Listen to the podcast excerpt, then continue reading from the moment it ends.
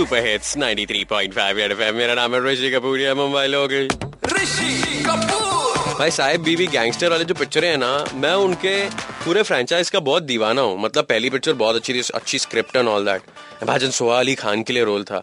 फिर मतलब यार सेकंड वाले में मतलब उन्होंने इरफान खान को लाया और क्या भैया, थोड़ा सा एक्टिंग के लेवल को और ऊपर ले गए। और इस बार there is Sanjay Dutt also and after Sanju I wanted to see in a movie तो मतलब आई वाज रियली एक्साइटेड कि ये साहिब बीवी गैंगस्टर की जो पिक्चरें हैं, जो पार्ट थ्री है, इसमें क्या होगा? इस बार क्या करेंगे ऐसे अब बीवी मतलब गैंगस्टर को इन्वॉल्व करके वो साहिब कैसा टैकल करेंगे भाई? Because I really really look forward to Jimmy Shergill in this movie because यार होता है प्लॉट पिक्चर में एकदम तगड़ा वाला। साहेब बीवी और गैंगस्टर एकदम बकवास फ़िल्म है। जिमी शर्गिल का काम अच्छा है। फ़र्स्ट वाली बहुत अच्छी थी सेकंड वाली ठीक थी थर्ड वाली थर्ड क्लास थिएटर में कुछ माहौल नहीं था ट्वेंटी परसेंट था और आधी पिक्चर के बाद कुछ लोग उठकर चले गए।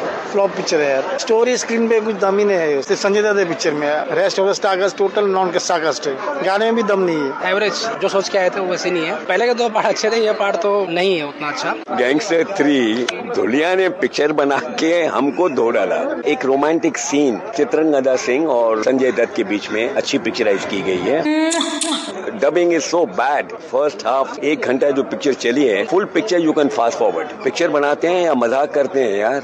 पाँच में से ढाई स्टार फाइव में से ओनली वन स्टार पाँच में से दो। की तो बात ही ना करो मेरे को लाफा मिलेगा। मेरे यार दोस्त मारेंगे। अरे यार ये क्या हो गया? मैंने तो बहुत एक्सपेक्ट किया था इस मूवी से। मतलब ये स्टेशन पे मिलने वाली वो ग्रीन कलर की पेस्ट्रीज की तरह निकली जो मतलब दूर से वो कांच में लगती तो अच्छी है पर खाने जाओ तो हम्म, जमा नहीं ओनली फोर्टी डेज़ ओल्ड बजाते रहो।